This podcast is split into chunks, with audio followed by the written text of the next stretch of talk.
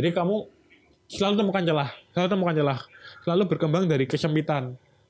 Orang-orang besar kenapa sih? Karena orang-orang besar itu mereka berhasil menemukan kesempatan dalam kesempitan. Semua banyak orang yang bilang desain itu bukan bagian dari seni, tapi desain itu ada seninya. Apabila masalahmu tidak selesai dengan desainmu, berarti desainmu itu salah. Ya, ya, ya. Ada dirimu sendiri. Anjay. Anjay. Anjay.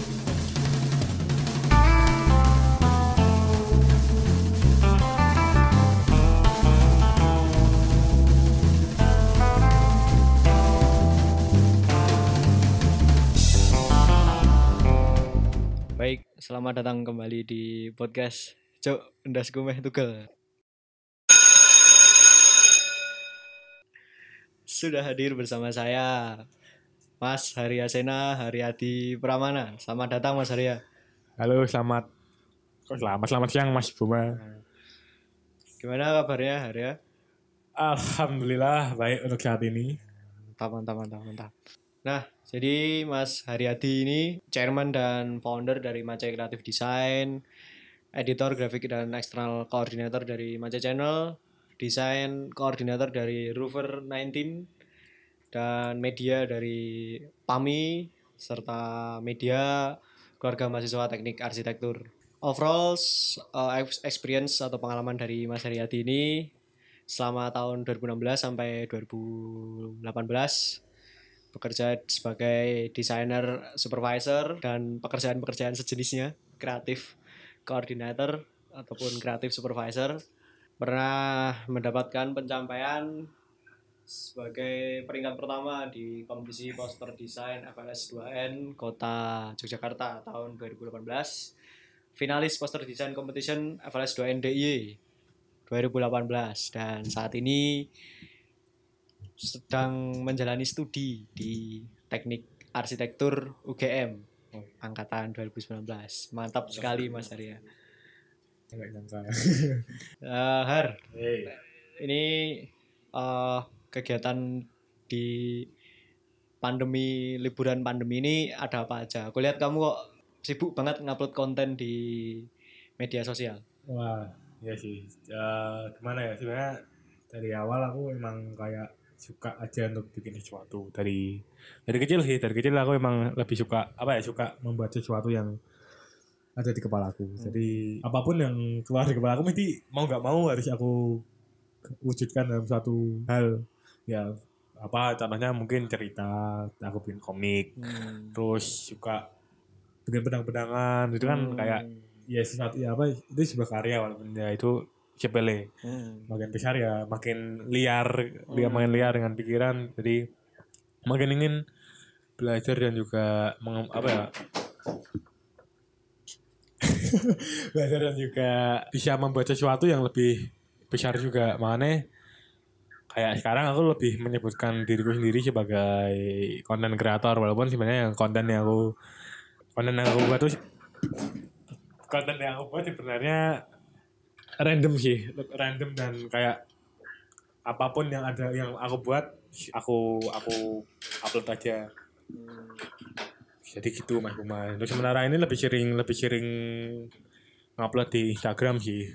Belum belum pernah nyoba ngupload ke platform lain seperti YouTube dan lain-lain. Gitu.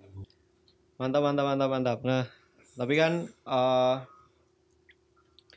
memang banyak banget orang-orang itu apa ya? Mereka itu kehilangan banget aktivitas mereka atau ke Hmm. apa ya? Malah orang-orang tuh malah jadi makin gabut karena makin nggak ada aktivitas. oh iya benar. Kalau kamu sendiri kan menyikapi ini dengan eh, bikin konten itu memang apa sih yang yang apa ya? Tujuan kamu kenapa kamu malah lebih sibuk berkarya di waktu-waktu seperti ini? Nah, sebenarnya karena itu sih cuma lebih ke memenuhi hobi aja ya entahlah ini hobi atau passion sebenarnya aku juga belum tahu tapi kenapa kok aku lebih milih kegiatan ini saat masa-masa seperti ini soalnya karena aku nggak nggak nggak bakal punya waktu seperti ini lagi Hmm. di masa-masa yang akan datang dan masa-masa sebelumnya soalnya ya sibuk kuliah lah mas sebenarnya teman-teman tahu kalau kuliah di arsitektur tuh jarang punya waktu luang. Mm. Nah dengan adanya waktu luang yang benar-benar luang seperti ini, ya aku manfaatkan sedemikian rupa sehingga aku bisa berkembang dengan pesat. Maksudnya tetap apa apa pun yang ada di dalam tubuhku itu tetap tajam, Mm. mau bakat dan apa pun itu tetap tajam. Mm. Mantap, mantap, mantap, mantap. Lanjut, lanjut. Tapi eh meskipun kamu bilang cuman hobi, cuman eh, aku bilang kan banyak eh, kalau menurutku sih orang-orang yang bilang eh, mereka make something itu cuma sekedar hobi itu aku bilang sebenarnya mereka tuh orang-orang iseng tapi karya-karya yang kamu hasilin tuh menurutku sih keren banget sih eh, Hmm. yang kamu upload di media sosial kamu. Tapi Ini. Karena kita kan juga dulu satu sekolah ya di SMA Hmm. dan kamu sendiri juga sering banget ngisi posisi di desainer Oke.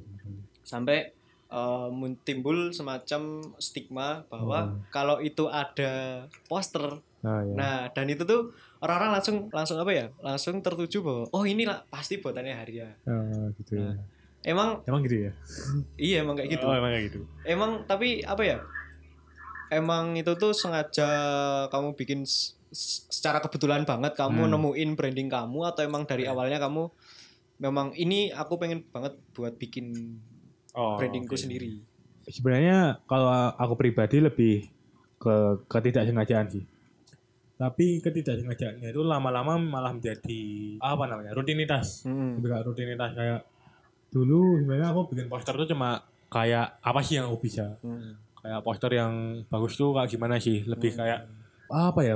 Bukan menjiplak sih, seperti terinspirasi dari karya seseorang dan kemudian aku meremake hal tersebut dengan menambahkan konten-konten yang ada dan juga bagaimana remake tersebut tidak terkesan menjiplak dan menjadi sebuah inovasi tersendiri maka akhirnya aku mengembangkan cara aku sendiri Hmm. bagaimana aku cara mendesain poster bagaimana aku cara membuat sesuatu dengan jalan rutinitas itu sendiri pada pada akhirnya ketidaksengaja ketidak ketidaksengajaan tersebut malah menjadi rutinitas dan akhirnya an- uh, secara tidak langsung menjadi branding dari karyaku sendiri. Dan setelah menyadari hal itu juga gak salah juga aku menggunakan hal tersebut sebagai branding yang telah aku buat gitu. Hmm.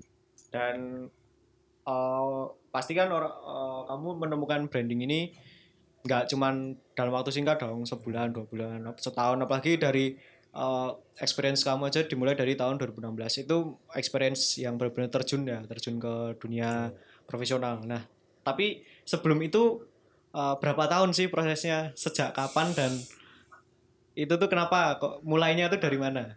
Oh berarti sebelum masuk, berarti belum sebelum mana ya, belum benar-benar masuk ke profesional ya. hmm.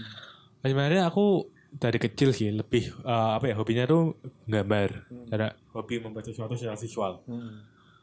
Eh, tapi itu sampai kelas berapa ya? Kelas 3 SMP. Nah, jadi kelas 3 SMP aku kenal dengan dunia digital. Pada awalnya aku kayak suka bikin apa ya eh, gambar-gambar dari manual aku masukin ke digital. Dan akhirnya aku tahu aplikasi-aplikasi pendukung seperti itu. Makin lama kok aku makin tertarik dengan dunia desain grafis Hmm. makin tertarik makin suka bikin-bikin. Pada akhirnya masuk SMA aku punya perangkat yang mendukung. Hmm. aku mulai mulai mengembangkan diri nih mulai mengeksplor mulai meng-share-share karya mulai lihat-lihat karya seseorang mulai belajar dan kemudian mulai apa ya mulai menguasai software mulai menguasai software mulai mengerti bagaimana desain itu sebenarnya mulai mulai mengerti bagaimana art sebenarnya. Hmm. kemudian baru setelah hasil share-sharannya itu diketahui banyak orang kemudian orang lama-lamaan akan membangun kepercayaan pada seseorang Hmm. dan orang-orang yang udah kayak tahu apa yang aku hasilkan dan kayak percaya terhadap ap- apa yang aku apa apa yang aku udah buat itu akan membuat orang tersebut mengajakku untuk ber, berproses di sebuah Hmm. kegiatan yang orang bilang ya profesional walaupun cuma event-event kecil kayak event sekolah dan lain-lain tapi itu sebuah langkah awal sih buatku untuk sampai sekarang ini gitu Nah, eh, tadi kan kamu bilang eh, kamu dulu emang dari kecil hobi ya gambar lah atau desain paling sederhana lah gambar-gambar sederhana. Terus kamu baru beralih ke aplikasi digital. Nah, kebanyakan nih kalau pengalamanku ya, kebanyakan orang-orang tuh yang memulai aplikasi digital di masa mudanya dulu pasti pernah membuat suatu karya pertama dan karya pertama itu absurd. Oh iya. Kamu pernah nggak atau karya pertamamu di desain digital itu kamu bikin apa? Oh aku masih ingat itu bahkan aku nggak pakai aplikasi profesional waktu itu matinan. Waktu itu aku pakai aplikasi bawaan Windows yang namanya Paint. Itu aku bikin mungkin teman-teman kenal yang namanya foto manipulating. Jadi foto manipulating itu pertama kali aku bikin yang benar-benar digital. Aku bikin pakai Paint. Aku bikin foto manipulation uh, apa seseorang pakai jas terus mukanya aku ganti apa kepalanya aku ganti wajah CCTV kemudian wajahnya aku ganti LCD dan kemudian aku pernah bikin juga siluet diriku Hmm. itu juga pakai paint Hmm. gambar satu-satu dan itu benar-benar apa ya bukan absurd sih cuma aneh aja dilihatnya terus uh, sebenarnya yang kalau Mas Boma mention absurd itu malah pertama kali aku kenal dengan kenal itu kenal aplikasi Photoshop Hmm. aku malah kenal aplikasi Photoshop belajar Photoshop malah apa yang menghasilkan absurd absurd kayak ya mungkin cuma background foto terus dikasih caption Hmm. ya cuma kayak gitu sebenarnya absurd dan kalau aku lihat sekarang kayak oh, what the fuck gitu. ah nggak ada esensinya sama sekali Eh, iya, iya, iya. Tapi kan memang itu awal ya, awal Oh, iya, itu dari awal. proses kamu berkarya. Nah, Oh, tadi iya. kamu kan mulai berkarya itu malah dari foto manipulation. Sedangkan sekarang eh, yang dilihat aku lihat atau orang-orang lihat dari apa yang kamu publish di media sosial itu adalah soal digital design ataupun poster desain dan sejenisnya. Nah, kenapa kamu malah larinya ke situ? Bukan ke digital manipulation ataupun ke foto manipulation yang lebih advance. Oh gitu ya. Jadi sebenarnya ini eh, awalnya lebih ke tuntutan tuntutan pekerjaan sih. Dan untuk foto manipulation sendiri aku lebih kayak kurang itu sebagai faktor pendukung untuk bikin desain desain selanjutnya. Hmm. Kayak dulu waktu pertama kali event dan satu satu dua kali event sering aku bikin poster dan lain-lain tapi kan aku nggak suka nggak suka poster yang cuma ada tulisannya doang Hmm. bagi aku sendiri poster itu harus ada kayak subjek yang diberikan nah subjek ini akan jadi pertama akan dia akan menjadi sebuah eye catcher Hmm. dan juga sebagai pembawa, pembawa pesan Hmm. membawa pesan yang tidak langsung Hmm. Nah, subjek ini biasanya aku gambar kalau enggak ya itu photo manipulation jadi secara nggak langsung walaupun aku nggak kayak masuk secara advance ke bidang photo manipulation sampai aku bisa bikin yang benar-benar realistis aku lagi Hmm. makan sama artis atau gimana Iya. tapi aku lebih suka digital manipulation yang sangat yang absurd jadi kayak nggak nggak realistis tapi lebih ke sedikit fiktif Hmm. jadi aku lebih suka ke situ dan sering aku masukin ke poster Hmm. poster poster yang Oh, pernah aku iya. buka jadi gitu Jadi apa ya? Surrealis. ya surrealis Iya. itu kok itu lah Hmm. surrealis oh iya, surrealis ya oh, iya benar surrealis Jadi emang awalnya awalnya uh, memang karena tuntutan bikin poster terus akhirnya malah kamu ter- lebih ter- terjun ke poster. ya. Tapi pernah terbesit gak buat buat coba? Foto manipulation? oh ya sering sering. Eh, sebenarnya di akun instagramku uh, uh, ada banyak uh, karya-karya photo manipulation tapi udah aku arsip karena aku ingin apa ya kayak kayak rebranding diri sendiri dulu Pak, di anu. Ya photo manipulation aku nggak begitu cocok karena nggak apa ya aku lebih suka itu menurutku lebih lebih ke art sih. Hmm. kalau photo manipulation mono- photo manipulation itu lebih ke art. Hmm. jadi lebih ke bener-bener nggak apa ya pesan yang diberikan itu cuma pesan terhadap uh, apa yang ingin gue berikan lo atau cuma ya udah foto man- manipulation ya udah kayak gitu aja. Maksudnya kamu menikmati foto tersebut kayak oh gini pesannya misal gajah terbang.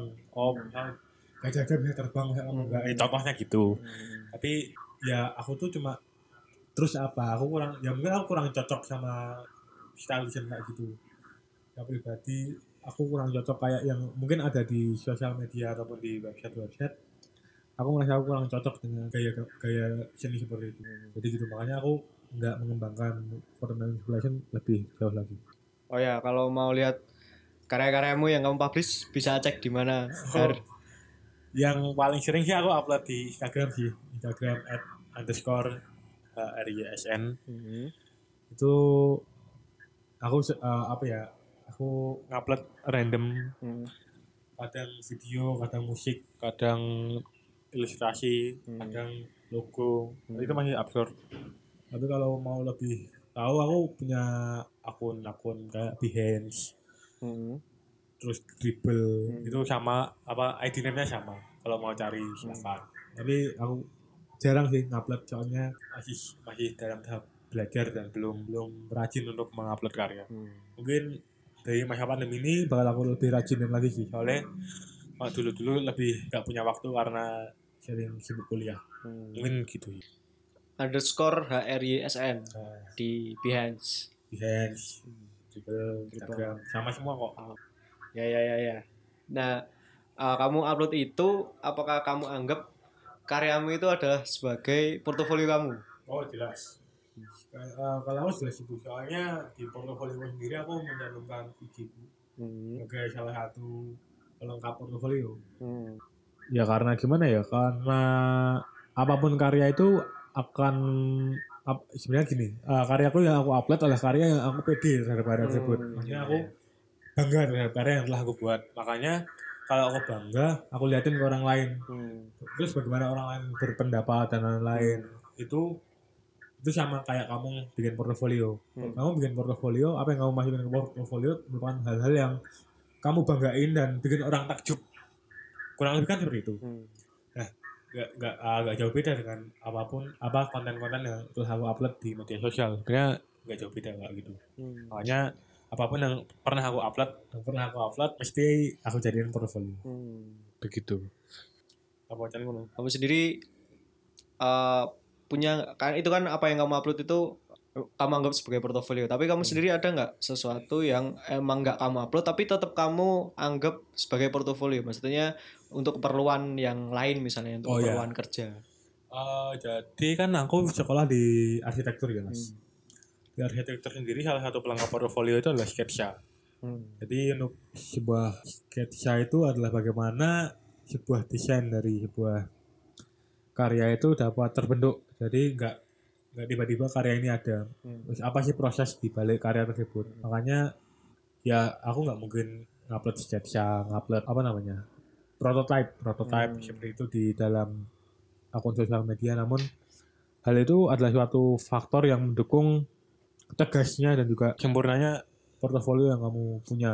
Hmm. Jadi seperti itu. Jadi bukan cuma arsitektur sih, kamu bisa logo, logo akan kamu akan banyak sekali menemukan artbook ataupun portofolio seseorang yang mencantumkan bagaimana terbentuknya sebuah logo. Hal itu adalah sebuah jar- mungkin jarang diupload di sosial media, tapi itu adalah suatu hal yang bikin orang-orang eh, apa ya orang-orang kayak tahu tahu dan bagaimana cara kamu berpikir. Hmm. Apakah cara berpikirmu itu unik atau cuma sama saja dengan orang-orang biasa? Hmm. Nah selain sketsa ada hal-hal lain seperti hal-hal sepele misal kamu suka foto-foto kamu kamu masukin foto-fotomu padahal itu bukan passionmu tapi cuma kamu jadiin hobi kamu nggak masalah kamu masukin foto-fotomu Hmm. karena itu akan jadi nilai tambah dalam sebuah portofoliomu maksudnya kamu nggak cuma jago dalam hal contohnya desain grafis Hmm. tapi kamu juga memiliki kemampuan dalam fotografi. Itu adalah sebuah poin plus dalam sebuah portofolio gitu. Sepenting apa portofolio? penting banget. Sumpah itu penting banget. Apa ya portofolio itu terutama untuk teman-teman yang mau masuk dunia kerja ya. Bahkan nggak masuk dunia kerja eh, untuk teman-teman yang sering event sering eh, apa namanya part time dan lain-lain itu kadang pihak-pihak yang akan yang akan meng-hire-mu itu menginginkan apa yang pernah kamu buat apa yang kamu bisa. Terutama bagi teman-teman yang ingin masuk ke dunia apa ya masuk dalam hal-hal seperti multimedia desain dan dokumentasi seperti itu portofolio sangat dibutuhkan.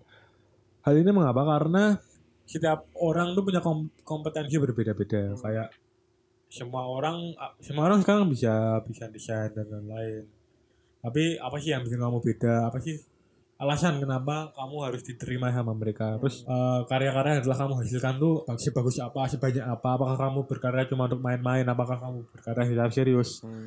itu akan beda. Bagaimana kamu menyajikan portofoliomu? Apakah kamu serius dalam mengisi portofoliomu atau kamu cuma main-main dalam mengisi portofoliomu? Itu akan menjadi faktor yang besar dalam seseorang untuk merekrut apa sih bahasa Indonesia? Meng-hire. Merekrut. Ya merekrut ah, ya merekrut dirimu untuk bekerja bersama mereka Hmm. begitu Ya, ya. portofoliomu ada dirimu sendiri? Anjay. Anjay. anjay. Keren sekali dude. Aduh deh anjay. Nah eh. eh kamu kamu bilang tadi ada beberapa karya yang udah kamu upload tapi kamu archive memang sengaja oh, buat apa ya rebranding Hmm. eh, tapi jujur sih aku sempat sempat lihat beberapa karyamu dan karya yang kamu publish untuk beberapa event yang kamu ikuti Hmm. Eh, kamu punya preferensi atau kamu referensi itu biasanya dapat dari mana gitu sampai tep- sampai benar-benar tuh kamu bisa memix semua uh, apa yang kamu cari semua referensi kamu sampai itu tuh jadi stylemu referensimu tuh dari mana aja apakah itu hanya dari misalnya sebentar se- sebatas kamu lihat wah ada pohon terus aku lihat aku desain pohon ataupun Oh. dari, dari objek terus kamu kembangin sendiri atau Oh gimana? iya, jadi mungkin awal-awal dulu cuma sekedar apa ya sekedar cari contoh poster di internet, kayak Pinterest, Dribble dan akun-akun apa website-website seperti semacam itu. Namun eh, setelah eh, lebih saat lebih berpengalaman lagi, aku merasa hal itu malah kayak memundurkan diriku, nggak membuatku berkembang. Nah, saat itu aku punya satu metode yang eh, sampai sekarang masih aku gunakan. Hmm. Yang pertama adalah paham apa yang ingin disampaikan. Kan kamu disuruh bikin poster. Nah, yang ingin disampaikan poster tersebut apa sih? Contohnya, aku bikin event musik.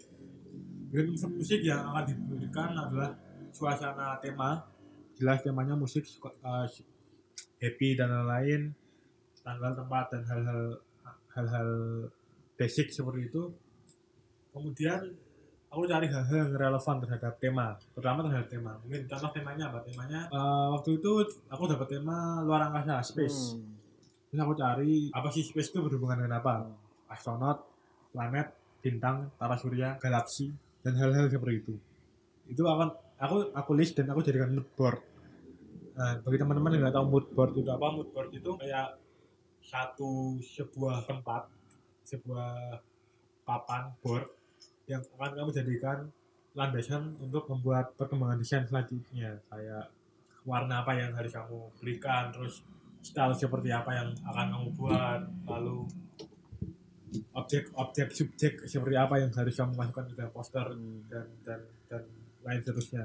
Nah kemudian setelah kamu setelah aku selesai membuat mood board biasanya aku nggak membuat mood board secara gamblang tapi aku cuma aku bikin satu file dalam folder laptop atau mungkin cuma di Pinterest cuma aku pin pin pin gitu. Nah itu membuat sketsa. Nah sebelum membuat sketsa aku saranin teman-teman jangan jangan cari referensi dari internet dulu. Jadi lebih baik kamu bikin sketsa yang kalau bikin sketsa dari pikiranmu sendiri tanpa melihat karya-karya orang lain terlebih dahulu itu akan iya, membuat iya, iya. originalitas dari apa ya bukan membuat original menjamin original original original yang penting membuat karyamu terlihat original Hmm. itu akan membuat karyamu terlihat original dan setelah kamu stuck atau mungkin kamu kurang puas dengan sketsamu baru kamu akan baru kamu boleh mengeksplor apa yang ada di internet Hmm. dengan begitu kamu bisa berkembang bisa bisa apa ya lebih berimajinasi dan stylemu akan terus berubah akan terus berubah dan kemudian kamu akan menemukan satu titik di mana akan menjadi akan menjadi batas batas apa ya batas Tolak ukur. tolak bukan tolak ukur, kualitas Hmm. Oh, batas kualitas yang harus kamu berikan terhadap karya-karyamu selanjutnya Hmm. jadi begitu Oh iya tadi eh, kamu mention pernah bikin project yang temanya luar angkasa. Kira-kira bisa dicek di mana tuh? oh itu aduh aku lupa mana. oh kalau nggak salah ada di akunnya SMA Negeri 5 tapi udah agak lama sih itu Hmm. tahun 2018 kalau nggak salah Hmm.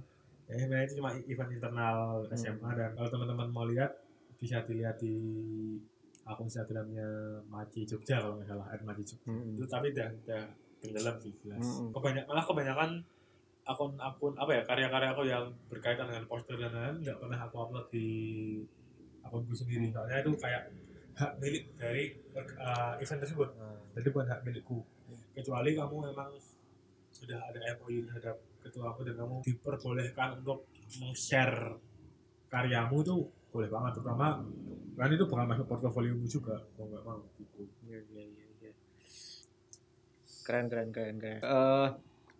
S- terus selama proses kamu ya, selama proses kamu sampai sampai di titik ini, sampai di titik ini di saat ini pernah nggak eh, punya project yang paling berkesan? Oh, proyek paling berkesan. Eh ada sih. Jadi waktu itu udah kelas 12. Saya udah kelas 12 dan ada satu event terakhir yang harus aku kerjakan. Event tersebut lah kalau nggak salah adalah event yang pernah yang pernah nggak ada. Event yang pernah nggak ada. Dan kemudian event itu kembali dan kemudian aku dapat jabatan sebagai koordinator dan juga supervisor dari desain multimedia. Itu merupakan langkahku pertama dalam membuat branding branding sebuah event. Waktu itu aku yang pertama kali aku bikin logo dan bikin branding dari sebuah event. Waktu itu aku bikin logo bahkan sampai sepuluhan kali aku bikin logo aku revisi berulang kali dari style gaming style dinamis sampai style modern yang kemudian akan jadi style apa kemudian akan menjadi logo event tersebut itu adalah suatu proses yang menyenangkan. Proses yang sangat menantang bersama Pak Ketua bersama panitia-panitia lain bagaimana revisi itu terbentuk dan lain-lain. Itu kemudian aku sampai pernah sampai pernah putus asa dan sampai pernah apa ya sampai pernah ingin menyerah. Tapi nggak tahu kenapa waktu itu aku pengen terus maju soalnya ini event terakhirku. Aku harus aku harus terus apa ya aku harus nggak menyanyiakan event ini. Kemudian setelah logo jadi aku bareng ketua riset tema riset warna dan lain-lain. Pada akhirnya itulah pertama kali aku bikin yang namanya master design. Dari suatu event. Itu aku bikin master design bikin tolak ukur landasan dan juga semuanya yang yang penting dari sebuah publikasi sebuah event. Itulah pertama kali menjadi sesuatu yang mungkin standar dari branding suatu ya sesuatu nggak cuma event aku pertama kali membuat tersebut dan apa pun apa yang aku buat ini sampai sekarang masih dipakai oleh angkatan berjalan dan itu sebuah apa ya sebuah kebanggaan lah bagi Hmm. diriku sendiri yang jadi apa ya, membuat sebuah sejarah membuat sebuah kenangan untuk kemudian digunakan sampai seterusnya Hmm. itu itu sih yang paling berkesan buat gue Keren, keren, keren. Itu project paling berkesan. oh iya, iya. Karena em, project impian kamu wow. untuk saat ini. wah proyek impian banyak bang. Proyek impian sudah banyak banget. Yang pertama kalau teman-teman tahu apa itu We The Fest itu We The Fest itu salah satu event bukan event eh, festival musik terbesar di Indonesia. Dan aku pengen bisa jadi anggota lah paling nggak anggota anggota dari media di situ. Atau syukur-syukur bisa dapat job sebagai seorang supervisor di situ sebagai koordinator desain di situ soalnya itu adalah event yang dari dulu menjadi patokan aku dalam membuat desain branding sebuah event musik di mana aku juga sering kena event musik dan itu sering aku jadiin inspirasi desain dan lain-lain. after movie-nya bagus after movie dari Flash Hmm. bagus banget aku kagum yang kedua jelas project project project bersama project arsitektural sih eh, untuk karir Hmm. jelas project-project arsitektural dan eh, untuk project arsitektural sendiri aku pengen pengen bikin villa pengen bikin villa modern di Bali yang bisa aku pakai bersama keluarga aku besok waktu aku udah Hmm. dewasa dan lain-lain kemudian mungkin untuk proyek besar ya mungkin kayak jadi ya sebenarnya lebih ke menang-menang sayembara doang sih kayak menang sayembara logo di Dirgahayu Indonesia dan lain-lain. Hmm. atau jadi desainer. Oh ada sih. Sebenarnya aku pengen bikin aparel. Ya. bikin aparel sendiri. Itu yang dari dulu pengen aku bikin. Nanti sekarang udah mulai langkah-langkah apa ya udah memulai langkah bikin aparel dengan branding. Mungkin teman-teman tahu kayak branding-branding kayak Supreme Hmm. atau apa ya Hoof. Hoof. Ya. dan apa pun itu yang ilustrasi-ilustrasi yang pernah ada di Mi Uniqlo Uniqlo itu kan sebenarnya, sebenarnya itu adalah ilustrasi-ilustrasi dari seorang desainer grafis yang kemudian dijadikan aparel tapi kenapa kok jadi mahal? Karena ikonik. Hmm. uh, ilus- ilustrasi yang ada di kaos tersebut ikonik.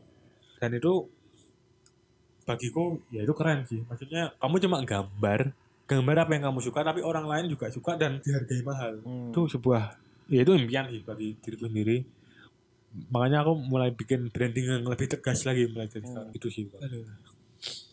Mantap mantap sekali proyeknya. Oke, terakhir di segmen ini, Arya. Nah, Eh, orang-orang ini sering kali punya pendapat atau komentar tentang kamu. Hmm? Isinya kira-kira kayak gini. Ini orang kok idenya nggak habis-habis. Selalu anjing kreativitas kreativitasnya tuh nggak pernah kering. Hmm, anjing Apa emang sebenarnya tuh se apa ya kamu bener-bener sepenuh itu uh, full of idea gitu loh. Aduh. Sebenarnya ini sebuah pernyataan yang bikin aku care sih. Saya nggak pernah berpikiran segitunya terhadap diriku sendiri.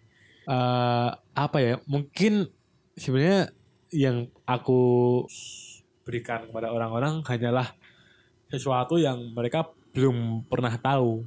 Cuma aku tahu duluan dan aku sampaikan kepada mereka, namu- namun mereka menganggapnya suatu hal yang baru. Hmm. Nah, ini sebenarnya sama kayak misal aku ngomong sama orang yang pintar fisika dan kok otak lu pintar banget padahal dia cuma lebih banyak belajar daripada aku kan. Nah itu sama kak kreativitasku. Sebenarnya kre- kreativitas yang orang lain anggap pada diriku sebenarnya hanya sesuatu yang aku pelajari lebih dalam daripada mereka.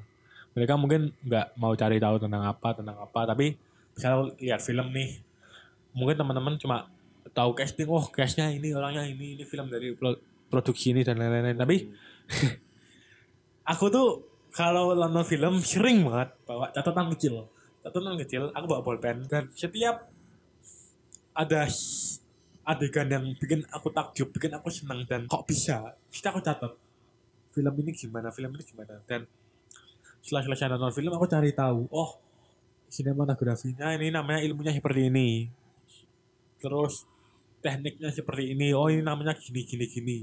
Nah itu aku pelajari secara dan itu aku pelajari dan kayak itu berkembang terus dan waktu aku menyampaikan hal ini kepada teman-teman atau orang lain yang mungkin nggak mencari tahu sampai saat itu mungkin kayak wah kamu kok kreatif banget bisa tahu kayak gini? Oh oh bisa kayak gini ya? Kamu kok hebat sih? Nah sebenarnya karena kamu belum tahu kalau aku ngomong gini ke anak-anak isi Ya. yang sinematografi multimedia mah mungkin mereka sering dengar hal-hal kayak gini. Bahkan sampai bosen kalau aku cerita kayak Hmm. gitu. Ya cuma ya gitu sih dan mungkin yang belum yang mungkin yang membuat mereka kayak aku kok kelihatan kreatif banget adalah inovasi. Jadi ini adalah hal-hal yang jarang banget orang lain kembangkan yaitu inovasi. Jadi apa pun yang kamu pelajari jangan kamu menjiplak dari apa yang telah kamu pelajari. Kamu harus berinovasi dari apa yang kamu pelajari atau kamu akan stuck di, di situ terus kayak kamu belajar fisika belajar matematika. Kalau kamu cuma ngapalin rumus ngapalin apa pun dan cuma paham dari apa yang kamu pahami itu nggak akan membuat kamu berkembang. Kamu cuma akan paham sampai saat itu ya udah. Kamu harus bisa berinovasi. Jadi kayak aku bisa desain sesuatu dari karya orang agar aku nggak kelihatan menjiplak ya aku harus berinovasi dari apa yang sudah aku pelajari dari karya orang tersebut. Mantap sekali Arya. Berikut tadi adalah hal-hal personal yang secret life of Arya yang nggak semua orang bisa tahu kenapa Arya bisa sampai ke titik saat ini. Keren banget. Oke, segitu dulu untuk segmen ini. Kita rehat sejenak masih bersama dengan Haryadi.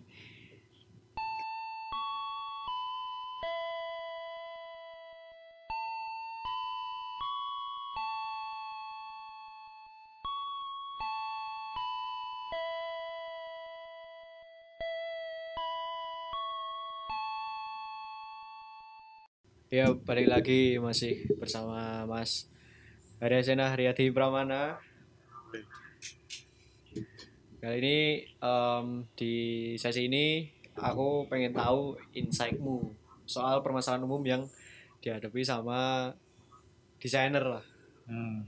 Coba kita mulai dari permasalahan-permasalahan yang sepele-sepele kayak misalnya kayak misalnya nih aku sih sering sih lihat teman-teman gue yang juga desain terus aku sendiri juga pernah sih eh, desain dikit-dikit udah desain lama-lama tapi ternyata nggak nggak ke save gitu. Atau aplikasinya crash gitu. Ah, ya, aduh, apa ya itu ya sering lah terjadi di di antara kita semua yang pernah bekerja seperti itu. Nah, menurut gue ya kita itu cuma itu sih cuma kayak tan bukan tantangan sih kayak ujian buat kita. Hmm. Nah, aku karena apa ya? Aku sering buat eh, kayak gitu. Tapi se- sebenarnya sering kebantu sama auto nya apa auto nya software Hmm. biasanya kebantu. Tapi eh, akhir-akhir ini kayak banyak progres yang aku yang aku bikin dalam satu waktu dan belum sempat ke auto dan Hmm. aku udah kayak bikin banyak banget nah itu biasanya dan kalau udah crash dan lain-lain itu udah ya udah aku udah gak punya harapan dari pulang dari awal Hmm. kalau itu saran dari aku cuma kita tinggal rajin-rajin aja rajin-rajin kontrol S rajin-rajin kontrol S itu sumpah itu rajin banget. Kalau Iya, perlu iya, iya, iya. lu lu lu nempelin kertas di laptop lu di monitor lu lu kasih jangan lupa kontrol S dah gitu. Hmm. Ih, itu sebuah apa ya sebuah tombol yang sangat sangat sakral yang harus anda pencet setiap dua menit sekali mungkin. Kalau aku gitu. Ah, apa pun yang udah aku kerjakan harus aku save. Hmm. untuk se- meng-secure lah paling enggak Eh, bahkan kadang aku bikin duplikasi pada beberapa file Hmm. misal aku ada project yang gede banget misal file ini hilang bakal jadi masalah besar Hmm. Nah biasanya kalau udah selesai bekerja aku bikin duplikasi file tersebut dan file yang aku duplikasi itu bakal aku jadiin jaga-jaga dan aku bakal main di file satunya kalau udah perkembangan-perkembangan aku bikin duplikasi terus bikin duplikasi terus dan itu eh, akan membantu untuk apa ya efektivitas dan juga keamanan untuk file dan juga pembuatan desain khususnya gitu Hmm. Hmm. buat jaga-jaga lah Ah, jadi emang apa ya nggak ngandelin atau bahasa Jawa itu jaga ke apa ya ter- bergantung oh ya bergantung dengan fitur autosave Oh ya jangan pernah bergantung soalnya ya kita ada error. Jadi kita nggak apa ya kita nggak nggak bisa bergantung pada apa pun harus bergantung pada diri sendiri. Hmm. Makanya apa pun yang kamu lakukan itu tanggung jawab diri sendiri. Hmm. Iya. Oke lanjut ke permasalahan umum kedua. Ini aku belum pernah ngalamin sih, cuman Oh, Oke. cuman aku pernah baca baca Oke. beberapa uh, apa ya kalau di internet sambatan atau beberapa artikel soal Oke. desainer yang sambat uh, dia udah desain banyak banget terutama untuk mereka yang desain digital ya pasti kan layernya banyak ataupun iya, iya. adjustment layernya banyak saking banyaknya pas mereka itu sadar ada suatu kesalahan mereka undo tuh control Z intensifies undo terus undo undo undo undo undo undo, undo. sampai mereka tuh kehabisan undo tapi kesalahan itu nggak nyampe Oke. Aku pernah kayak gitu. Kayak apa ya nggak di layar terus tiba-tiba kamu kerja di kayak bagian bagian tertentu di suatu artboard tapi ternyata ada yang ternyata kamu hilangin atau ternyata ikut hilang terus kamu ambil ternyata nggak cukup Hmm. itu aku eh, pernah sih Hmm. Kadang terjadi kayak gitu dan apa ya? Sebenarnya untuk cara amannya sih kalau aku pribadi layar apa pun yang udah kamu gunakan udah kamu selesai dengan layar tersebut bila kamu nggak ada kompromi lain di lock. Kalau di aku pakai Photoshop bahkan eh, mungkin di aplikasi aplikasi lain ada fitur untuk melock layar. Jadi setelah kamu lock layar tersebut tidak akan tidak akan berganti-ganti Hmm. Nah itu adalah salah satu se- securing buat itu sih securing buat apa namanya buat ya apabila hal tersebut hal tersebut terjadi itu loh. Maksudnya Hmm. salah satu ah, itu salah satu alternatif mungkin teman-teman punya cara-cara lain tapi untuk diriku sendiri yang aku gunain gitu. Dan Hmm. ya silakan yang penting tetap hati-hati lah. Teliti, ininya teliti Hmm. dalam bekerja apa pun pekerjaanmu harus selalu teliti sih, harus selalu cek, recheck apa pun yang telah kamu lakukan apakah sudah benar apakah ada yang salah. Biasanya ada di itu sih ada di teks. Misal kamu udah selesai teks cuma atau atau biasanya kan dapat konten dari orang lain tinggal kamu copy kamu masukin ternyata banyak tipe Hmm. atau mungkin hilang beberapa kata atau mungkin pindah suatu tempat atau tiba-tiba hilang itu mesti bakal terjadi. Dan eh, apa ya untuk misal kamu nggak mau itu terjadi dan apa kayak skenario nya Boma tadi tetap harus teliti ini ya teliti sama yang telah dikerjain Hmm. aware aware terhadap apa yang telah kamu kerjain Hmm, iya iya iya. Oke, jadi emang apa ya? Teliti dan mending eh, sering-sering atau kalau kamu yakin terhadap satu layer di lock gitu. oh Oke, lanjut Eh, masalah ketiga. Masalah sepele tapi agak ngeselin. waduh Masalah font. oh font. Ya kenal mas. Jadi eh, aku sendiri juga sih sering ngalamin ke bikin suatu poster atau apa. Udah bikin nih eh, semacam apa ya semacam ini fontnya ditaruh di sini ditaruh sini. Cuman nggak tahu fontnya tuh mau pakai apa. Nah Oke. pas coba semua font yang aku punya kok nggak cocok nggak ada yang pas gitu. Oke. Itu gimana Har? menurutmu Har? Ah, kalau aku itu sih eh diriku sendiri udah punya kayak font langganan Hmm. font langganan itu font-font gratisan yang banyak digunakan oleh teman-teman apa desainer-desainer lain kayak Gotham, Roboto dan ya font-font Google Hmm.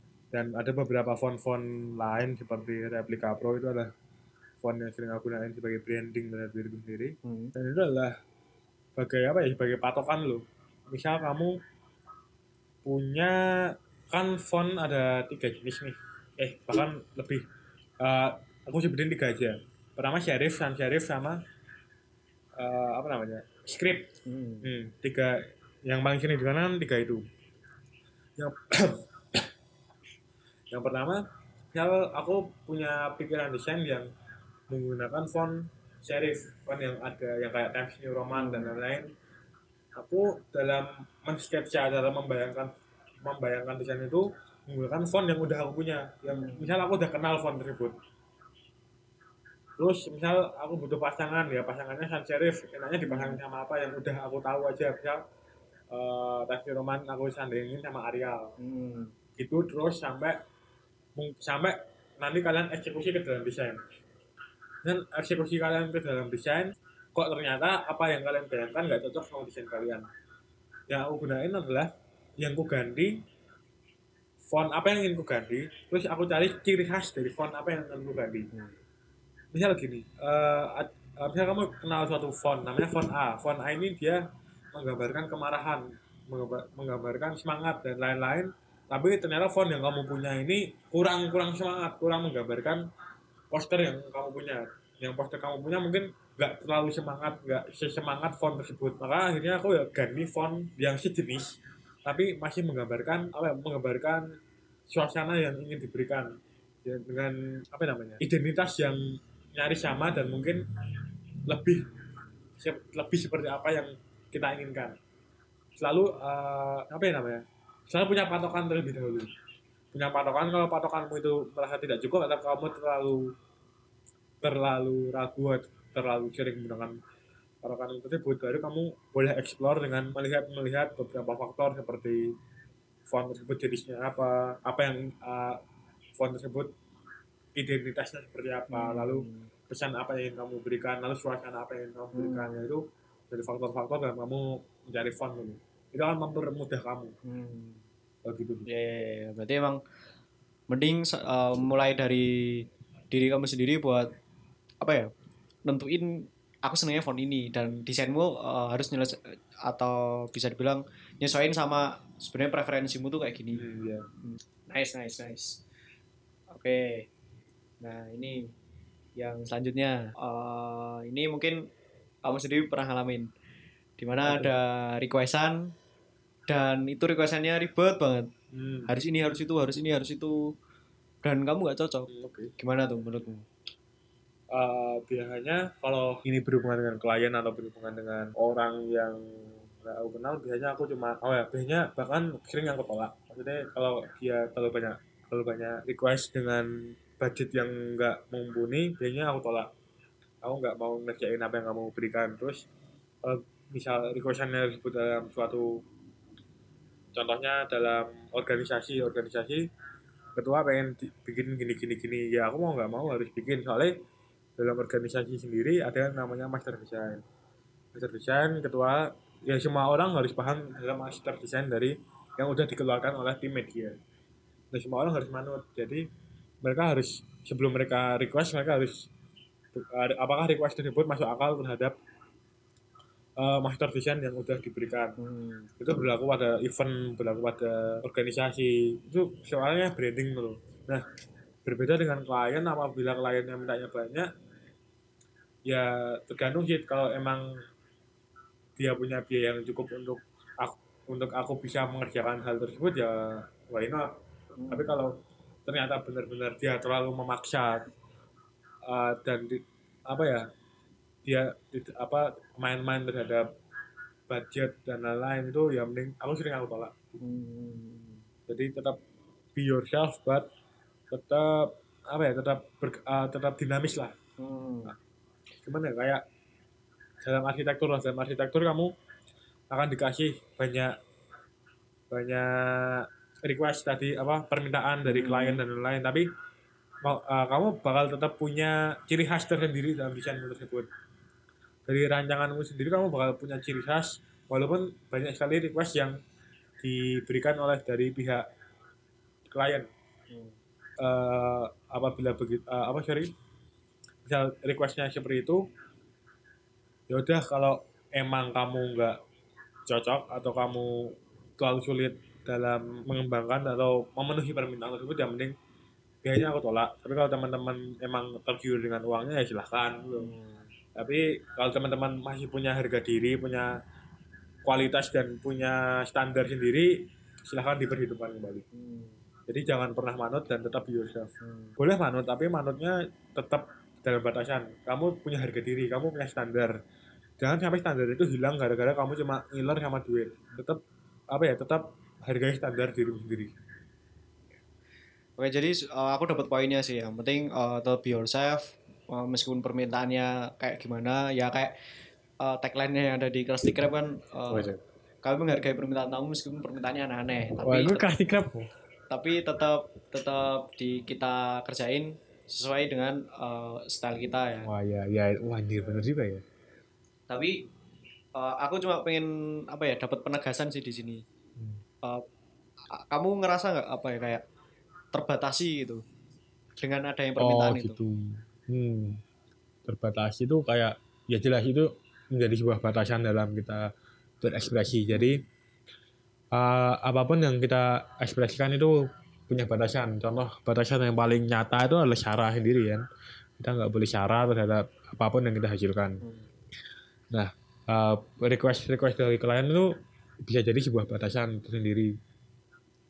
Eh, contohnya aku dalam sekarang berorganisasi sendiri aku nggak sebenarnya aku kayak nggak kurang bisa berekspresi karena pertama batasan utama aku selain standarku adalah master design. Master design kan itu sebuah batasan sebuah patokan dan sekaligus sebuah batasan kamu nggak kalau master design udah punya warna kamu nggak boleh berekspresi dengan warna kamu harus manut dengan warna tersebut Hmm. kamu berekspresi dalam apa sih? Kamu berekspresi dalam hal-hal di, di luar itu. Contoh layouting, contoh ilustrasi. Hmm. Bila nggak ada batasan di dalam hal itu, ya udah silahkan kamu berekspresi di dalam hal itu. Eh, contohnya lagi misal misal eh, reko- eh, siapa? Sorry, klienmu pengen desain itu jam, eh, misal contohnya desain yang desain go, go green tapi kok si klienmu pengen pink Hmm. yang sebenarnya nggak nyambung kan tapi kamu tinggal be- berekspresi aja kan batasannya cuma dia pengen pink Hmm. ya udah kamu pink masih bisa di di sangkut pautkan dengan hijau Yeah. kamu tinggal pintar-pintar kamu main warna apakah warna ini cocok terus sebagai pink itu sebagai apa latar belakang atau mungkin jadi subjek doang Hmm. atau cuma sebagai warna font itu kan enggak beliau nggak ngasih nggak ngasih keterangan secara spesifik ya kamu silahkan bereksplorasi di situ Hmm. jadi kamu selalu temukan celah, selalu temukan celah, selalu berkembang dari kesempitan. Orang-orang besar kenapa sih? Karena orang-orang besar itu mereka berhasil menemukan kesempatan dalam kesempitan. Hmm. Itulah jadi batasan itu jangan dijadikan jangan dijadikan apa ya namanya jangan dijadikan batasan untuk kamu berhenti bekerja Hmm. namun eh enggak jeng. Sebagai contohnya aja. Sebagai contohnya dulu aku kelas sebel eh, waktu awal-awal SMA sering banget dapat gimana ya kayak aku punya poster udah jadi tapi banyak yang ingin dimasukkan. Oh tanggal eh, keterangan ini harus masuk ini harus masuk ini harus masuk ini harus masuk. Itu kan kayak ah ini ngerusak desainku. Ah. nah itu kan kamu kayak bersikeras terhadap standarmu kan. Iya. tapi kamu harus memenuhi itu. Soalnya itu adalah informasi yang informasi Yang yang, wajib penting wajib dimasukkan nah kalau aku dulu bahkan aku sempat marah-marah dan kayak dan sempat kayak uh, ngejudge orang ah kalian nggak tahu seni gini-gini ya Iya. padahal aku nyari aku nyari sendiri yang belum tahu dan belum mau mengeksplor pada akhirnya Hmm. kalau aku manut dan ingin mengeksplor pada akhirnya uh, apa ya kayak menemukan cara baru menemukan style baru dan menemukan Hmm. teknik baru dalam menyampaikan sebuah pesan Iya. dan aku waktu itu juga menemukan sebenarnya desain itu apa? Desain itu adalah desain itu berbeda dengan seni. Hmm. desain itu adalah suatu hal yang membuatmu dapat menyelesai- menyelesaikan sebuah masalah. Hmm. itulah desain. Nah pada akhirnya itu aku masih ingat aku bikin suatu- ilustrasi warna biru. Tapi dari koordinator aku sendiri pengennya warna merah.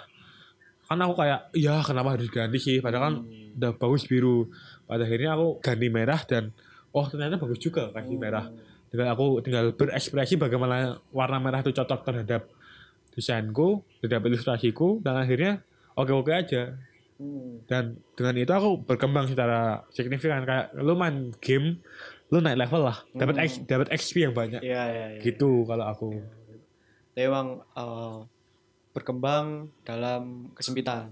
ya setiap ujian setiap kesempitan setiap tantangan yang kita dapatkan itu merupakan suatu kit- apa ya yang membuat kita akan menjadi lebih baik Iya. ya kan Hmm. semua orang setuju dengan hal itu aku yakin Oke, mantap, mantap, mantap. Banyak banget pesan yang bisa terpin ya dari dari insight yang barusan. Sama ini, mungkin ini sih eh, yang selanjutnya ini masalah yang bisa dibilang baru ngetren di belakangan ini aduh apa waktu dewasa ini. Jadi apa ya? Kalau aku sendiri sih lihat ya, sekarang tuh apa apa untuk masalah desain grafis tuh semuanya bisa gampang, semuanya bisa gampang. Ya mulai aja dari yang sepele kayak foto KTP ataupun pas foto. Bahkan sekarang semua orang bisa ganti background pas foto oh iya Dengan- sekali. aplikasi yang ada di handphone Oke. ataupun eh, bahkan orang pun nggak perlu kamera juga gitu buat buat ngasilin pas foto. Toh Iya. dengan aplikasi handphone bisa ngasilin pas foto yang seenggaknya standar lah itu yang Hmm. pertama. Ya yang kedua ada beberapa eh, aplikasi yang populer sekarang. Ya dan aplikasi itu bener-bener kalau aku bil- sendiri bilang kayak apa ya? Membantu. Mem- membantu banget orang-orang buat ngebikin suatu Hmm. karya yang sebelumnya. Karya ini dibikin tuh dengan benar-benar susah. oke Ah, paham. Aku aku kenal sendiri beberapa teknik eh, foto manipulation ya, ya kayak smooth ataupun vector Oke, iya. ataupun line art oh iya iya yang tadinya benar-benar adalah suatu hal yang mewah dan Oke. suatu hal yang mahal dan sementara dalam bisa dibilang kurang dari lima tahun terakhir muncul banyak muncul aplikasi ya sebut aja Prisma, eh, Infinite Design ataupun Hmm. bahkan bisa dibilang Photoshop mobile ya meskipun Oh, sama-sama iya. Photoshop tapi Photoshop mobile ini benar-benar eh, di- bisa dibilang kayak dia meringkas fitur-fitur Photoshop yang sangat-sangat berguna dan itu ditaruh di handphone dan em, bisa membuat orang-orang tuh menghasilkan suatu karya yang sebelumnya dianggap mahal Hmm. dan susah.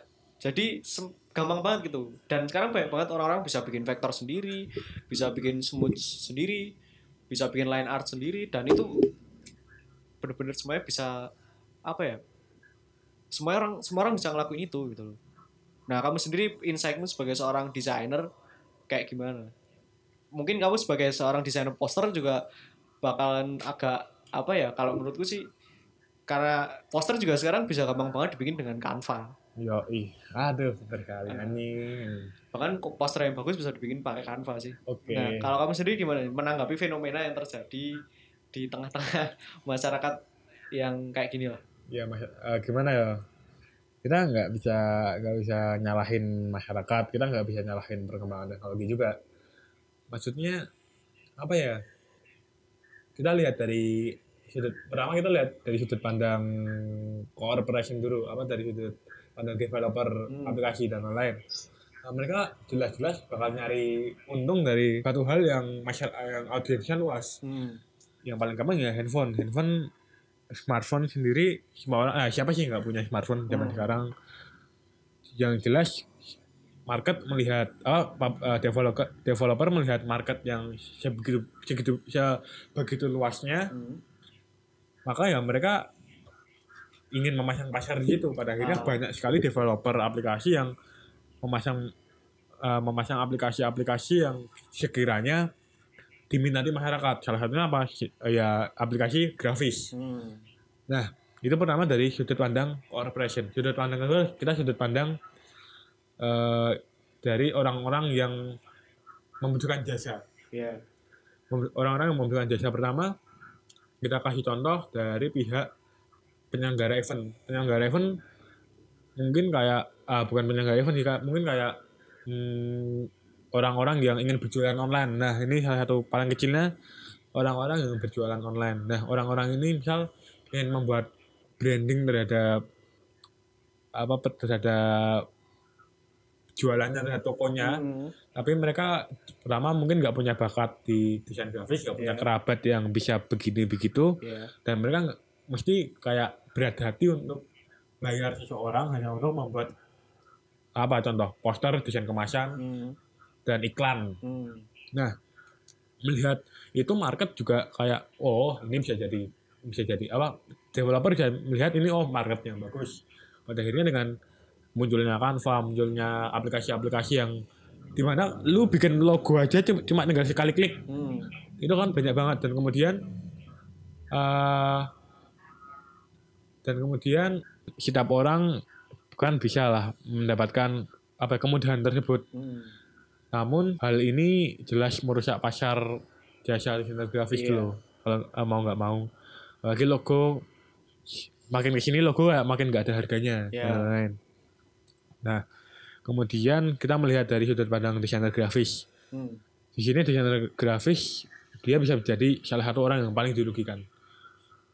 Di mana mereka pertama kehilangan pasar Hmm. Dan juga mereka kehilangan apa ya kehilangan skill jasa mereka Ya. misal lu skill lu cuma bisa bikin logo tapi karena logo udah banyak aplikasi yang menyediakan Ah. fitur tersebut maka dia kehilangan kehilangan pekerjaan dong mau nggak Hmm. mau dia kehilangan kehilangan konsumen sekaligus dia kehilangan apa ya kehilangan sesuatu yang dia bisa Ya. sesuatu yang dia bisa sekarang orang lain bisa Hmm. Nah itu adalah suatu hal yang sangat merugikan dulu Hmm. dari sudut pandang aku sendiri. Nah kemudian gitu apa sih? Lalu apa yang akan terjadi seterusnya dan lain-lain dengan kemudahan yang diberikan oleh apa ya, oleh perkembangan teknologi masa kini pada akhirnya kalau teman-teman tahu dari film The Incredibles if everybody hero no one hero no one will be Yes. jika semua orang itu superhero ya udah. Se- semua orang nggak ada kan nggak akan ada superhero. Maka zaman sekarang gini ini adalah tanggung jawab desainer grafis. Desainer grafis kita nggak boleh sebenarnya ini akan menjadi tanggung jawab dua, dua belah pihak. Pertama pihak desainer grafis sendiri. Desainer grafis jika kalian eh, jika kita nggak bikin nggak berkembang maksudnya kita nggak apa ya nggak memberikan sesuatu yang lebih dari aplikasi-aplikasi ini ya udah kalian bakal kalah. Kalian bakal kehilangan market terus terusnya dan yang kedua adalah dari sudut pandang masyarakat. Masyarakat makin ke sini harus bisa makin menghargai apa itu nilai seni. Setiap setiap masyarakat apabila setiap masyarakat bisa seni maksudnya jika semua orang bisa melakukan Allah semua setiap orang bisa desain setiap orang bisa bikin poster Hmm. kayak ya udah tuh loh this ya udah eh, repetitif sekarang gini aja eh, aku melihat fenomena di media sosial kayak setiap orang bisa desain Hmm. tapi desainnya tuh sama semua Hmm. desainnya bagus tapi membosankan jadi terkesan repetitif Iya, iya, iya. jadi kayak nggak ada sesuatu yang baru Hmm. Kayak oke teman-temanku sekarang bisa desain semua tapi desain yang mereka hasilkan tuh sama dan sorry itu saya makin ke sini makin nggak ada makin nggak ada identitas Iya. dan makin sorry itu makin jelek Hmm. karena setiap orang bisa melakukan hal itu Iya. nah dengan begitu desainer grafis harus bisa membuat sesuatu yang berbeda dan memiliki Iya. identitas yang besar hal ini masyarakat juga harus gimana ya Eh, masyarakat misal masyarakat menilai ya udah dengan standar desain grafis eh, desain media seperti ini sudah cukup ya udah orang lain juga akan desainer juga akan kehilangan profesi dan apa yang namanya desain ya akan tetap seperti itu sampai akhir Eh, salah satu faktor yang membuat ini terjadi adalah pertama dalam menggunakan aplikasi kita tuh nggak diberikan sebuah kanvas kosong Hmm. Eh, aku sendiri sebagai orang yang menggunakan aplikasi profesional seperti Illustrator dan Photoshop, eh, aku begitu membuka langsung diberikan eh, kanvas kosong untuk memulai. Berbeda dengan aku menggunakan Canva, kamu men- menggunakan aplikasi-aplikasi handphone yang praktis di mana kamu akan diberikan template. Hmm. Nah, diberikan template ini kamu nggak nggak nggak diberikan kesempatan untuk berekspresi. Kamu malah diarahkan untuk membuat hal-hal seperti ini. Hmm. Hal itu akan membuat nilai seni sebuah nilai seni sebuah desain itu hilang. Hmm. Semua banyak orang yang bilang desain itu bukan bagian dari seni, tapi desain itu ada seninya. Semuanya ada seninya. Desain itu adalah sesuatu hal yang dapat menyelesaikan masalah. Hmm. Apabila masalahmu tidak selesai dengan desainmu, berarti desainmu itu salah. Hmm. Dan itu terjadi pada semua orang yang sekarang aku lihat dan jujur aku emosi. Banyak orang yang curhat ke aku, sambat ke aku bahwa kok daganganku nggak laku, kok Hmm. aku Ya, ya. lagi bla bla bla bla. Aku melihat bagaimana cara mereka berpromosi, baga- aku melihat bagaimana cara mereka eh, apa ya mem- memberikan identitas mereka kepada kepada masyarakat tuh salah tuh. Mereka desain dengan mereka desain dengan apa pun yang mereka ada yang sudah diberikan dan mereka hanya mengikuti hal tersebut dan jarang ada yang ingin berekspresi. Jarang ada yang memiliki benar-benar berekspresi memiliki identitas sendiri. Dan itu ya salah mereka. Mereka hanya mereka membaur dengan dengan membaur dengan lingkungan. Ya salah. Kalau kamu ingin ingin dinotis ingin dilihat oleh masyarakat ya kamu harus kamu jangan kamu flash. Kamu jangan oh itu keren ikutin ah. Ya jangan. Kamu bakal ikut aja orang bakal ah bodoh amat. Itu paling cuma sama kayak yang ini sama kayak yang ini. Kamu nggak punya identitas. Kalau kamu mau dilihat masyarakat kamu pengen pengen dinotis ya udah kamu harus punya identitas. Kamu harus beda dari yang lain. Kamu harus ber- berekspresi.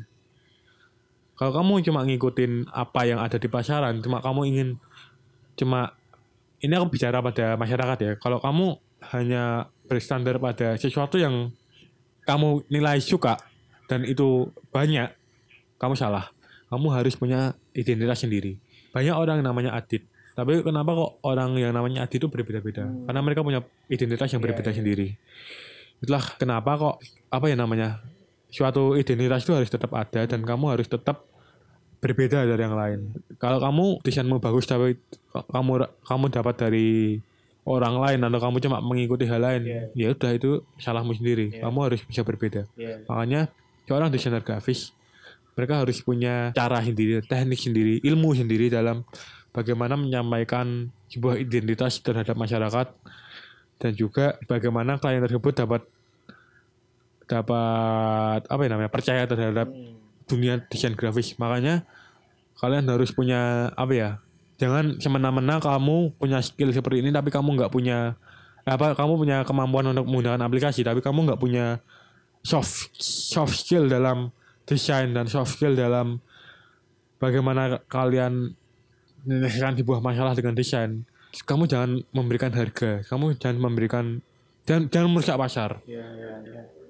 itu yang sekarang fenomena yang sering terjadi banyak orang yang kemampuannya rendah tapi mereka apa ya sebenarnya aku emosi sih kayak orang yang punya kemampuan rendah tapi mereka mematok harga yang kurang ajar Iya. dan bahkan ada orang yang punya kemampuan hebat tapi mereka mem- mempatok harga yang rendah. Itu Iya. mereka orang-orang yang merusak pasar.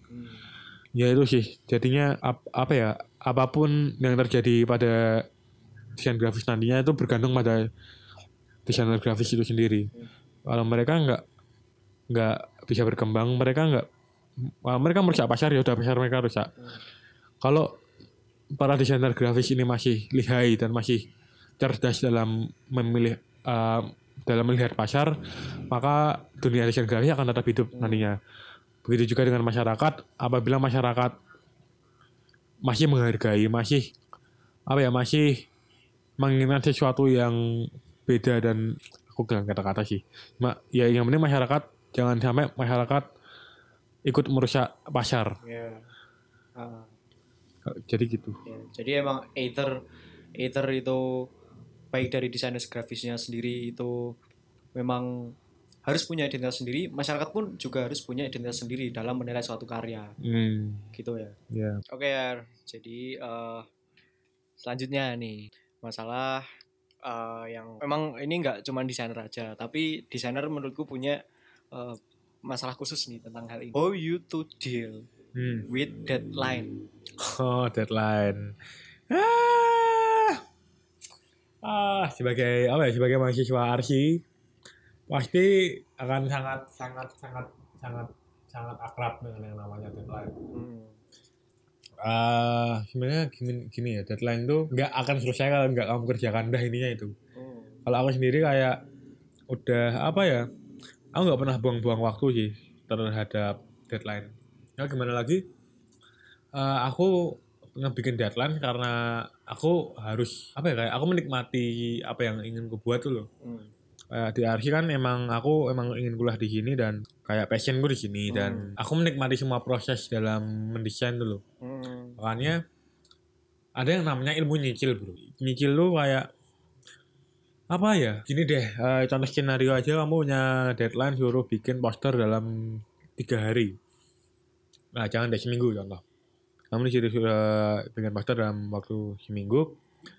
Begitu begitu kamu dapat job tersebut, coba kamu pikirin apa deh? Pikirin gambaran setelah kamu dapat job itu.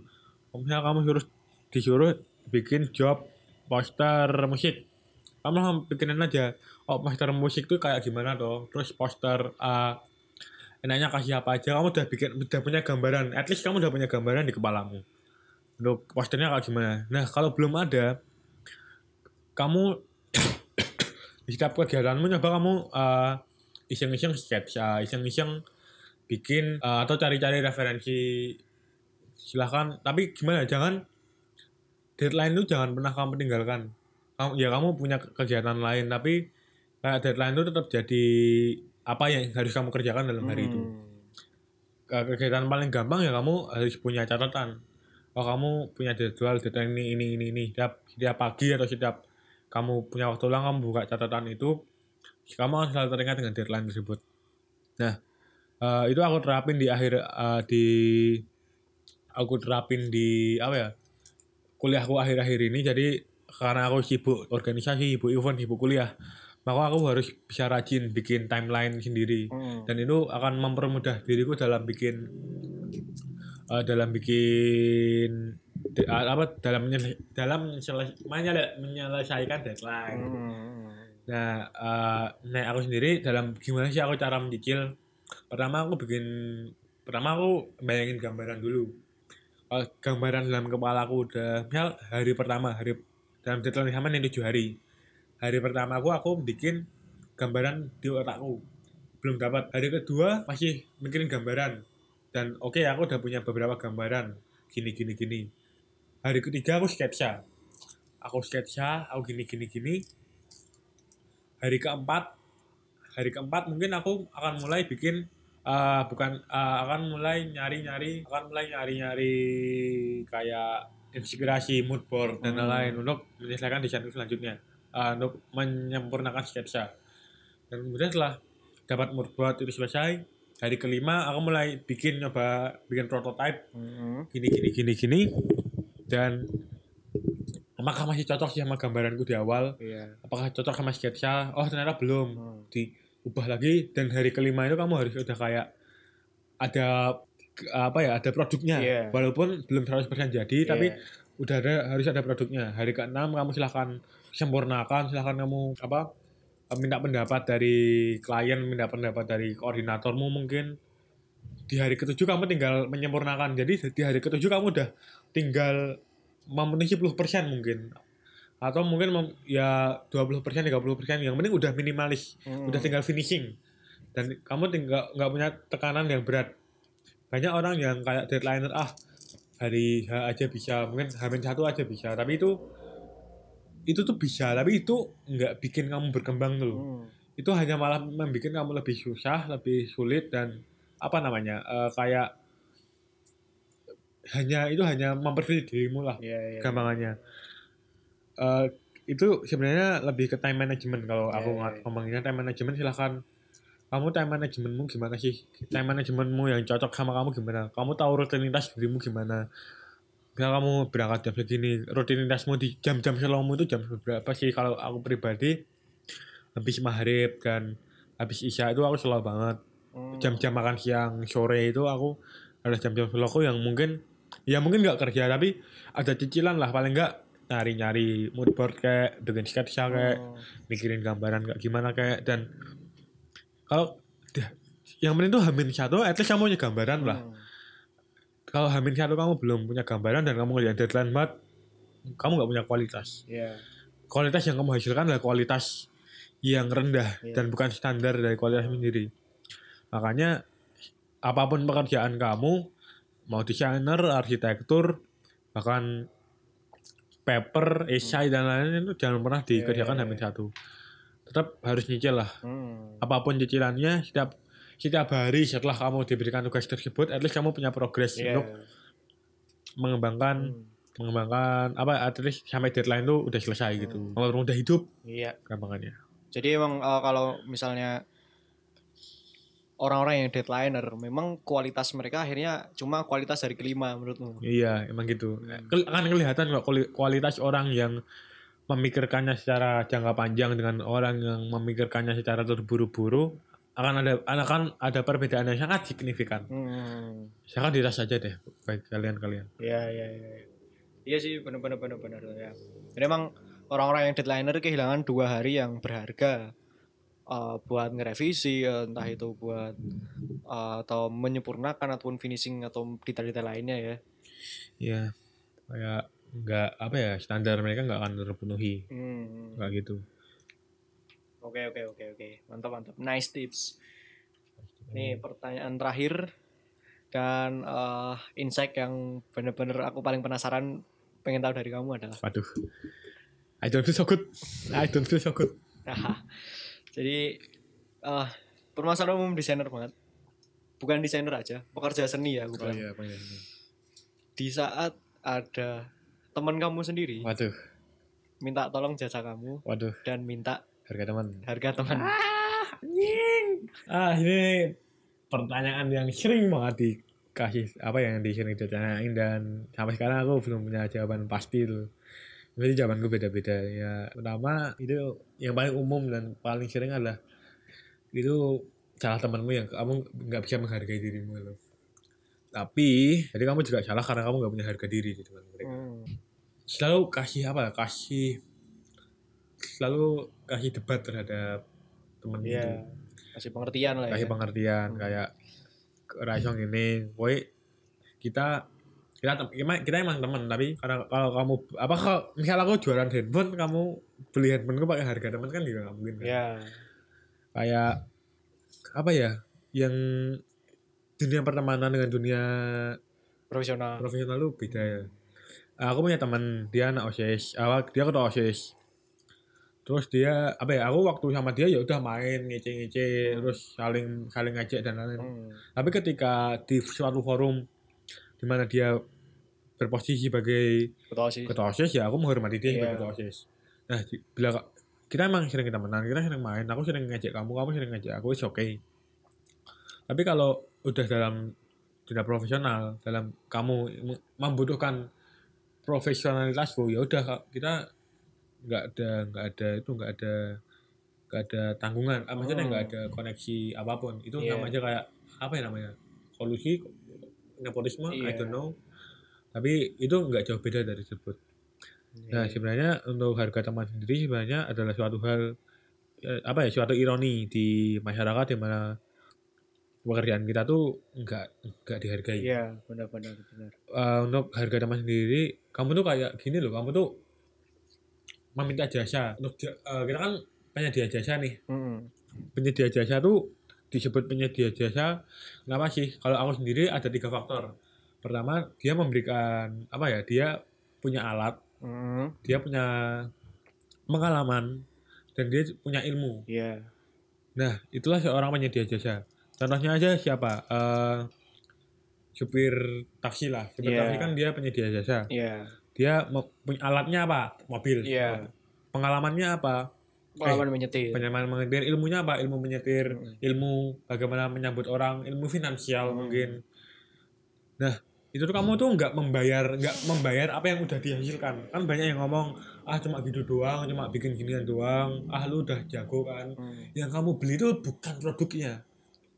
Yang kamu beli itu adalah alat pengalaman nilai dan juga pengetahuan dia. Hal yang paling mahal itu apa? Pengalaman dia. Standar dia yang paling mahal nah balik ke topik yang tadi yang masalah masalah logo terhadap apa tadi aplikasi-aplikasi yang Yang instan, instan. praktis dan lain-lain itu kan sebenarnya orang lain bisa tapi desainer grafis nggak melakukan hal itu. Hmm. Desainer grafis dia dia perlu riset, dia perlu tahu latar belakang, dia perlu tahu target audiens kalian siapa. Mm. Ya itu kalian tahu, kalian tahu sendiri tapi apakah kalian bisa menyampaikan hal tersebut? Terus tidak kan? Eh, jarang orang yang bisa melakukan hal itu. Nah, desainer grafis mereka memiliki ilmu untuk mendapat eh, untuk menjawab hal itu. Nah, kamu tuh membayar ilmunya dia yang itu. Kamu bukan membayar produknya dia. Iya. Produknya dia adalah hal-hal yang dia riset, dia cari tahu, dia Iya. prototyping dan lain-lain. Itu adalah hal-hal yang nggak didapatkan oleh semua orang. Nggak Iya. semua orang bisa. Nah, itulah mengapa, kenapa kok, eh apa maksudnya profesi ini dianggap sepele oleh masyarakat karena masyarakat nggak tahu hal-hal di balik itu. Masyarakat tuh nggak pernah tahu, nggak pernah ingin tahu apa itu proses, nggak pernah ingin tahu apa itu progres.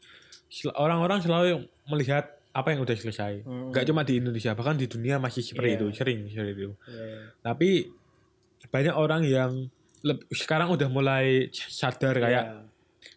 Oh mereka mungkin nggak lihat proses tapi lihat oh ini sebenarnya bakat bakat ini Iya. sering- jarang ditemukan di orang lain mereka patut dihargai Hmm. dan itu adalah orang-orang yang harus sama-sama kita hargai Iya, iya, iya. karena mereka udah menghargai kita kita harus menghargai Iya. dia maka apabila ada orang yang udah kayak gitu tapi kamu kayak kamu sebagai desainer grafis Masih jual mahal. masih jual mahal itu juga salah kamu Mm. at least tetap kasih harga yang bersahabat Iya. Eh, lihat ekonom eh, apa sih brand dia itu seperti apa brand dia itu apakah brand kecil ya udah brand kecil ya kamu nggak usah mampang-mampang dalam memproses logo misal Hmm. memproses logo ya udah kamu tinggal cari tahu ini produknya apa target audiensnya siapa Hmm. udah gitu nah kasih harganya yang bersahabat dengan Hmm. orang tersebut biasanya orang yang pertama kali seperti itu adalah orang-orang terdekat kita Iya. kan yang kemudian kamu makin ke sini ternyata temanmu ada yang udah sukses temanmu ada yang ingin punya usaha yang besar mungkin kayak kayak usaha usaha usaha kayak dagang-dagang online atau dagang yang mungkin udah besar dan memiliki omset yang kira sekiranya bisa besar ya lebih baik kamu berikan harga yang lebih tinggi namun tetap, tetap jangan jual jangan pernah jual mahal Mm. berikan dia pengertian oh kamu gini gini gini kalau brandmu segede ini kalau ingin tambah gede gue bakal bikin brandmu la- lu tambah gede gue bikin, bakal bikin brand lu tambah terkenal tapi lu harus bayar dengan ini gue bakal melakukan apa melakukan apa melakukan apa dengan brand besar contoh apa contoh McDonald's dia Yes. bakal punya selain latar belakang produk selain latar belakang apa namanya eh, tokonya dia dia juga punya harus punya branding Yes. untuk bersaing terhadap KFC, bersaing Yes. terhadap Mr. Burger. Mm. Lalu dia harus punya eh, identitas identitas untuk dikenal banyak orang. Harus punya target audiens. Target audiensnya siapa sih? Apakah anak kecil? Apakah orang dewasa? Iya. ataukah remaja? Seorang desainer grafis harus memikirkan itu. Nah hal-hal itulah yang kadang tidak dimengerti oleh masyarakat. Hmm. masyarakat kadang ah jualan ya jualan aja. Kalau nggak laku berarti jualan. Kita yang salah. Iya. mungkin kayak gitu. Tapi orang-orang lebih mikir ke hal-hal makro. Nah kita sebagai desainer grafis harus memikirkan hal-hal mikro Yes. kayak uh, apakah desain ini diperhatikan orang ataukah ya kan itu hal-hal kecil yang mungkin orang kayak bodoh amat tapi sebenarnya berpengaruh besar Yes. kayak contohnya apa uh, Supreme Hmm. Supreme kan cuma kayak logo tapi lu kenal oh ini Supreme ini bakal mahal seperti itu hanya seperti seperti itu kayak Hmm. beberapa orang eh, kayak percaya dengan cinta pandangan pertama dan itu bisa terjadi pada logo Kak. Oke logo ini menarik. Apakah toko ini akan menarik? Itu akan jadi apa ya kayak email email kayak image pada masyarakat untuk mengarah pada hal-hal yang ingin kamu sampaikan. Hmm. Terus eh, kayak skenario nya lu mau nyari kafe tapi nyari kafenya kayak logonya tuh ada yang niat ada yang nggak niat kayak Hmm. lu bakal lu bakal secara otomatis pertama kali lihat dari pen- eh, jangan logo deh kita agak ke arsitektur dikit kita lihat kafe itu pertama adalah dari fasad Hmm. fasad adalah depan bangunan Yes. kalau depan bangunannya kok kayak jelek kayak apa pun walaupun yang dijual bagus dia tetap nggak akan Masuk Masuk. kafe itu. Hmm. karena pandangan first first impressionnya buruk Yes. dia akan memilih ke tempat-tempat yang, yang kelihatannya rame bersih Hmm. kelihatan kekinian dan lain-lain Yes. walaupun yang dijual ya sama aja karena Hmm. tapi karena pandang first impression manusia akan mengarah ke hal tersebut Hmm. maka ya udah itu adalah apa ya adalah gimana cara mengarahkan man- mengarah- mengarahkan masyarakat Yes. banyak orang yang bilang jangan menilai buku dari sampulnya doang tapi kan captionnya tuh jangan menilai buku dari dari sampulnya saja tapi kita akan akan menilai dari sampulnya dulu kan Hmm. kita akan men- menilai dari sampulnya dulu baru kita melihat isinya apakah Yes. isinya sebagus sampulnya Yes. Je- jelasin nggak kita nggak boleh menilai suatu buku hanya dari sampul Hmm. ataupun isinya doang Hmm. Eh, isi dari suatu buku adalah eh, sampul dari suatu buku adalah menggambarkan isi dari eh, sampul buku yang bagus adalah sampul buku yang menggambarkan isi dari buku tersebut Yes. kalau lu lagi di toko buku ada dua judul buku yang sama tapi dengan isi yang isi yang sama pula tapi eh, maksudnya dengan kandungan yang sama namun dengan pengemasan sampul yang berbeda yang orang akan beli apa sih yang orang yang yakin dengan sampul dulu buku Hmm. tersebut kita kan di dalam dalam toko buku kan nggak boleh kita buka sampul nah bagaimana orang ingin membeli buku kita jelas orang memilih dari sampulnya dulu Hmm. baru orang baca isinya apakah isinya bagus kalau isinya bagus ya udah kita nilai bukunya bagus Hmm.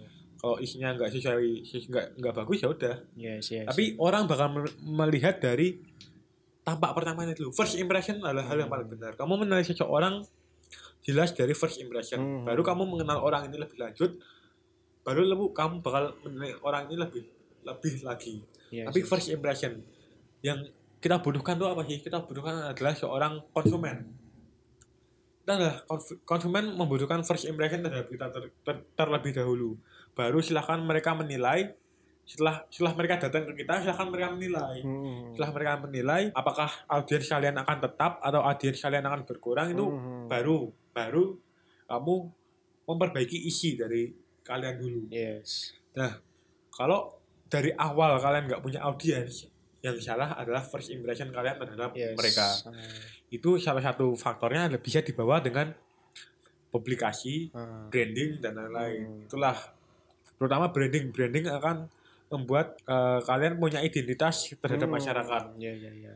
Kalau branding kalian tepat, audiens kalian tepat terhadap branding kalian tersebut, maka audiens kalian akan stabil, akan stabil atau bahkan naik De- dengan sedikit sedikit sedikit apa ya namanya sedikit presentasi untuk Hmm. turun itu sedikit Hmm. akan akan naik naik naik dan seterusnya Hmm. itulah pentingnya branding banyak banyak toko banyak toko online banyak teman-temanku jualan mereka nggak punya branding mereka nggak konsisten terhadap terhadap identitas mereka mereka kayak takut kayak terlalu ingin mengikuti pasar sampai Hmm. sampai pasar yang mereka ikuti itu hancur ya udah mereka udah nggak punya apa-apa lagi Ya. mereka nggak punya harapan Hmm. beda dengan Supreme Eh, jangan Supreme deh kayak toko-toko terkenal kayak contohnya KFC lah KFC Yes. aja KFC aja dia konsisten jualan ayam goreng ayam goreng bahkan walaupun eh, ada fenomena boba fenomena ayam geprek Ya. heblak dan lain-lain tapi mereka tetap konsisten Iya, iya. walaupun mereka juga menjual barang yang ada di tren tapi Hmm. mereka punya trademark mereka punya identitas ini Hmm. KFC ini McD Hmm. ini Supreme ini Nike ini apalah itu tapi mereka tuh punya jati diri Yes. itulah yang membuat mereka konsisten membuat mereka tetap berdiri walaupun pasar pasar pa- apa pasar itu tetap berubah Hmm. pertama mereka jelas mengikuti pasar kedua identitas mereka tuh stabil dan mereka wah percaya diri terhadap identitas Hmm. mereka maka dari itu teman-teman yang merasa rendah hati atau apa soalnya kalian tuh nggak percaya diri terhadap kalian Yes. bisnis kalian gagal kenapa soalnya kalian nggak percaya diri terhadap Yes. bisnis kalian maka ininya tuh kayak percaya diri dengan melihat semua faktor yang yang mungkin bisa dijadikan penilaian terhadap sebuah masalah yang kamu temuin Yes. nah masalah ini dapat diselesaikan dengan rancangan Hmm. rancangan itu apa sih desain Hmm. gitu Ya, ya, ya. Jadi emang eh, bahkan dimulai dari memang permasalahan harga temen ini nggak sesederhana yang kita pikirkan Nggak karena memang substansialnya benar-benar eh, itu benar-benar deep eh, dilihat dari berbagai faktor baik dari faktor konsumen sendiri maupun dari faktor desainer sendiri kalaupun memang eh, audiens ini menghargai menghargai karya itu harga murah ya bisa jadi nggak hanya salah konsumen saja tapi salah desainer juga karena Oh, iya. mereka kurang branding atau kurang publikasi mungkin maybe atau mungkin dari salah konsumennya sendiri yang memang mereka sendiri eh, nggak melihat berbagai faktor yang telah atau effort yang telah dikeluarin sama desainer itu. Oke, eh, thank you banget ini. Banyak banget hal-hal yang di sharing di sini dan hal-hal yang eh, nggak semua orang bisa tahu. Meskipun kalian bisa dapat bisa cari tahu dari mana aja tapi ini adalah real experience dari seorang desainer sendiri seorang perancang sendiri. Oke jangan ke mana-mana kita lanjut ke se- segmen terakhir